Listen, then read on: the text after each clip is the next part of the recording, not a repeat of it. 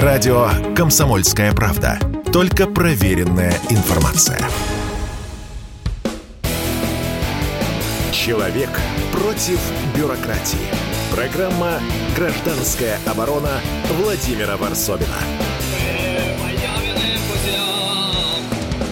Необычная тема сегодня мы затронем. Это, точнее, не необычное поведение нашего президента Владимира Путина. И вот когда-нибудь вы вспомнили, чтобы Владимир Путин перед кем-то извинялся? Это случилось сегодня. Во время телефонного разговора с премьер-министром Израиля Нафтали Беннет Владимир Путин принес извинения за слова Сергея Лаврова о наличии еврейской крови у Адольфа Гитлера. Но я напомню, что Лавров сильно удивил мировую общественность несколько дней назад, когда, отвечая на каверзный вопрос журналиста по поводу ну, странного такой логической ошибки, да, такой логического парадокса, когда вроде бы фашистский режим в России считается, в официальной России считается в Украине, а президент Украины Зеленский еврей. И, отвечая на этот вопрос, почему, дескать, откуда такая вот уникальная э, странность, Сергей Лавров заметил на это, что, в общем-то, евреи, среди евреев были самые серьезные антисемиты, самые отпетые антисемиты, будто бы, и что у Гитлера есть примеси еврейской крови. Это сильно раз досадовало, в общем-то, не только Израиль, но и всех евреев мира. Посыпались едкие комментарии, и, более того, расстроились отношения между Россией и Израилем. И это очень серьезно повредило, кстати говоря, в будущем спецоперации, потому что как раз от Израиля идет достаточно большое, большое количество помощи украинскому режиму. Так вот, и все-таки это случилось. Путин позвонил премьер-министру и извинился. У нас сейчас в студии раввин Довид Карпов, руководитель общей Даркей Шалом в Отрадном. Довид, здравствуйте. Добрый вечер.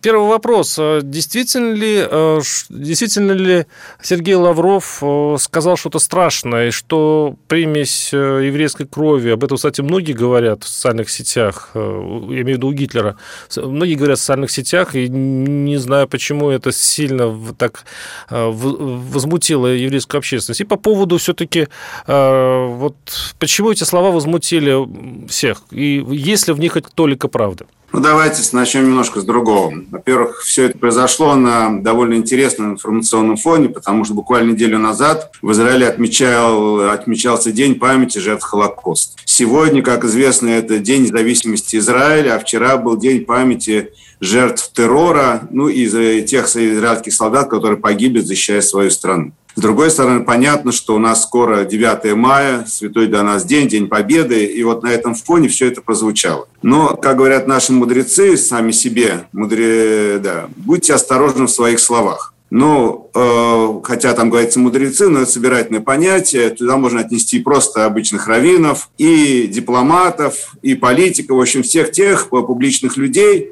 чьи слова могут быть неправильно интерпретированы.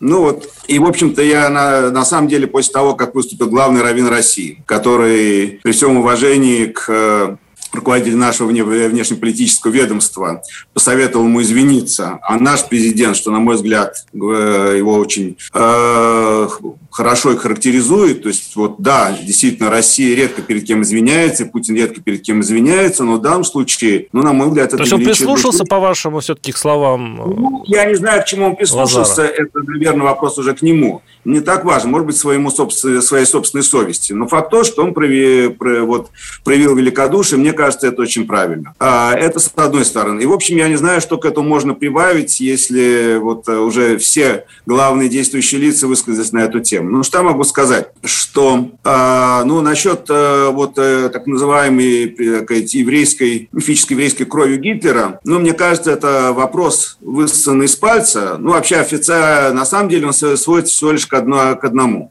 что его отец был формально незаконорожден. Не, точно неизвестно, кто является отцом его отца, то есть дедушка. Есть всякие инсинуации на тему, что это теоретически могут быть евреи. На самом деле нет таких фактов, которые действительно подтверждают. И, в общем, официальная версия, что никакой еврейской крови у Гитлера нету. И, скорее, это происки тех людей, которые как раз хотят каким-то образом вот так вот косвенно оправдать Холокост. Но на самом деле, конечно, есть люди и всякие одиозные личности, у которых заведомо есть еврейская кровь. Например, Владимир Ульянов Ленин. У него, да, дедушка по материнской линии, э, Струльбланк, безусловно, еврей.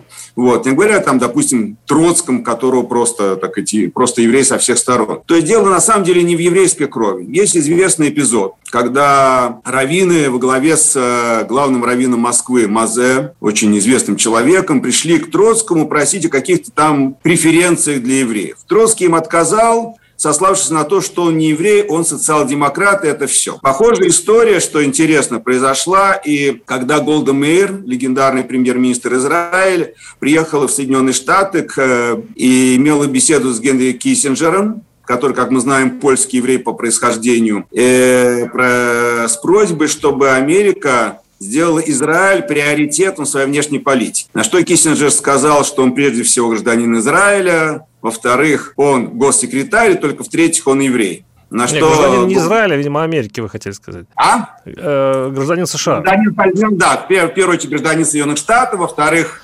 госсекретарь, в-третьих, еврей. На что остроумная Голда Меир ему сказала, что у нас в Израиле читают справа налево. И да, еврей стоит на первом месте. Другими словами, да, конечно, э, понятно, что бывают, э, э, бывают разные люди. Но интересно, что все эти люди, понятно, что ни Ленин, ни Троцкий, ни Киссинджер не были антисемитами в таком бытовом смысле этого слова. Просто для них вопрос национальности стоял на каком-то там десятом месте. И, понятно, и в своей, так сказать, по, по, по, поступку, в своей политике они руководствуются чем-то другим. Так вот, на мой взгляд, здесь важнее... важнее другое, что, конечно, как мы говорим, каждая, рыба, каждая селедка рыба, но не каждая рыба селедка. Да, среди антисемитов попадаются евреи, но это не значит, что все антисемиты – это евреи. И то просто... есть это такой тезис, что среди э, евреев вот самый главный антисемит – это евреи, ну, самые ярые антисемиты. Это странный тезис, это, на мой взгляд, вот э, как раз антисемитский тезис, которые, с помощью которого пытаются там что-то оправдать, на самом деле свой собственный антисемитизм. Вот. Я просто специально привел эти примеры, как исключение из правил, что да, среди евреев есть люди, которые, скажем так, не симпатизируют своей собственной нации. Это да, потому что для них их еврейство стоит не на первом месте. Но при этом, на мой, вот что, что, на мой взгляд, самое главное в этой истории, то все определяется, по крайней мере, еврейской традицией, библейской традицией из этого исходит, свободой выбора. Человек, да, делает сам свой нравственный и моральный выбор. Это определяется не кровью, не национальностью, не государственной принадлежностью. Это определяется его совестью. Поэтому даже если в Гитлере там была какая-то мифическая еврейская кровь, но чего на самом деле не было, все равно его поступки определяются вовсе не этой примесью, а его собственным выбором, так же, как и всех остальных. У нас просто не так много времени. Я хотел задать очень важный вопрос. А почему возникают подобные э, доводы? Я еще хочу просто заметить, что после того, когда было возмущение, наш МИД усугубил. Он писал еще одну такую статью или, скажем, изречение, в котором было указано про гетто, таким образом подразумевая, что сотрудники гетто, евреи, они сотрудничали с гитлеровским режимом, и еще больше они раскручивали вот эту версию. И хочется понять, откуда это все берется? Может быть, все-таки есть в нас, внутри вот нашего российского общества, желание как-то поспорить, и даже с Холокостом. Вот сама идея Холокоста, вот эта трагедия еврейского народа, очень популярное мнение, что это все не так и так далее. Это все зреет в нашем обществе. Вы замечали? Ну, я не знаю, зреет или не зреет. Это зреет во всем мире. Не то, чтобы это зреет. Это присутствует во... не только в России, это во всем мире есть отрицатели Холокоста. И, на мой взгляд, это тоже, ну, во-первых, мы знаем, что в России есть закон, который запрещает, да, отрицание Холокоста, это, в общем-то, в некотором смысле уголовное преступление. Но дело даже не в законе, а в совести, потому что мы понимаем, что это некое, вот, ну, понятно, кто хочет оправдать каким-то образом Холокост. Те люди, которые, наверное, бы принимали в нем участие, если бы они оказались в то, в том, в то время, в том месте. То есть, конечно, на мой взгляд, это как раз проявление того антисемитизма, хотя я не очень люблю этот термин, но на бытовом уровне, понятно, понятно, о чем идет речь. И да, к сожалению, это присутствует до сих пор. Вот, потому что при... есть люди, которым, не... которым некомфортно считать, что евреи жертва, и наоборот, комфортно их в чем-то обвинять. На мой взгляд, это лежит на поверхности. А если бы сейчас не было канун девятого мая, и вообще, э, все-таки извинения президента перед, маленькой... перед маленьким Израилем, конечно, выглядит очень интересно. Как вы думаете, только ли девятое мая сыграло роль? Нет, я не думаю, что сыграло роль девятое мая. Я думаю, что просто...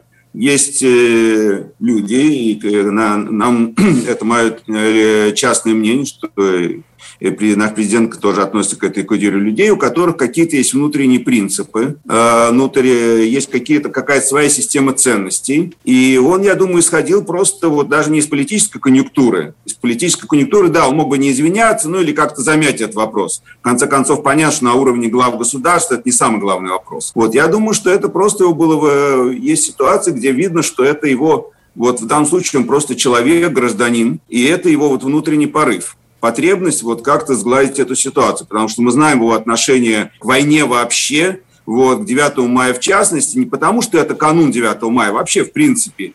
Ну и знаем, в общем-то, отношение к, к, к Холокосту с одной стороны и к фашизму, к нацизму и к антисемитизму с другой стороны. Вот. Так что я думаю, что это было просто веление души, и надо сказать, что у меня это вызывает большое уважение. Спасибо. С нами был Довид Карпов, раввин, руководитель общества Даркей Шалом в Отрадном. Спасибо, Довид, огромное за разговор. Программа «Гражданская оборона» Владимира Варсобина. Радио «Комсомольская правда». Никаких фейков, только правда.